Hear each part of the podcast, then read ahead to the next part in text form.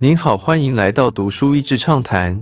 读书益智畅谈是一个可以扩大您的世界观，并让您疲倦的眼睛休息的地方。短短三到五分钟的时间，无论是在家中，或是在去某个地方的途中，还是在咖啡厅放松身心，都适合。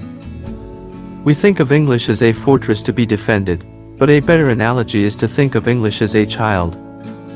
We love and nurture it into being, and once it gains gross motor skills, it starts going exactly where we don't t want it to go. It heads right for the goddamn electrical sockets. 我们总是把英文语言想象成一个要捍卫的堡垒，但我认为更贴切的比喻是把这个语言想象成一个小孩。我们疼爱并且哺育他，就在他有基本的行动能力时，他就迈向我们最不想他前往的地方。直冲着墙壁上的插座去探索了。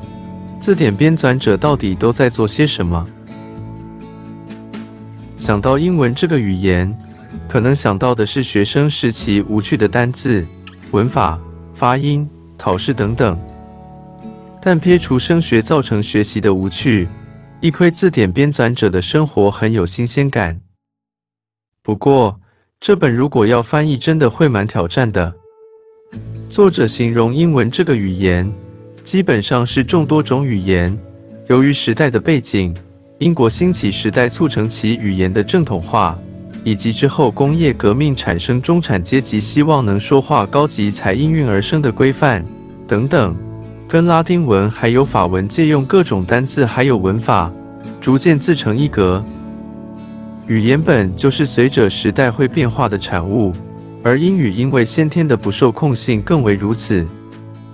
骂人的脏话该列入字典吗？作者提到像是 bitch 这类词字，编辑室就有诸多的讨论。它有时作为辱骂的用词，有时又是形容事情很棘手。This task is such a bitch，或甚至作者说他朋友用来称赞他的，You're such a touch bitch。字典编纂者总要想办法把尽量面面俱到，然后不断提醒自己要保持中立。字典编纂者要常常面对客服和客诉的压力，随着网络普及更是如此。例如同性婚姻议题热门时，关于 marriage 的定义，正反两方都有理由让一堆人联署来抗议。作者还说过抗议信，诅咒他和他的同性伴侣。她只好无奈地看着丈夫苦笑。当公司开放让读者可以问任何与英文语言相关问题时，他们收到各式奇怪的问题。会从事这行，当然对文字有种深刻的喜爱。当你深入研究时，就会发现许多有趣的意识，包括 “OMG” 早在丘吉尔的信件中就出现，或是各种方言对于语言的影响。还有，原来我们以为神圣不可侵犯的文法，也只是过去某几个人的坚持或是偏好所决定的。也因为网络，迫使字典行业也必须转型。书本的最后场景是微博字典正在裁员的时候，作者的心情没有影响到他，但他也早就斜杠在经营自己的部落格，还有写书。他说到，语言和用词如此的反映着现实世界。也能让人很有情感反应，比当好好的用字遣词。他形容字典编纂工作不是科学，也不是艺术，不是绝对，但也不是让你创作，比较像是巧匠的工艺，需要经验的积累。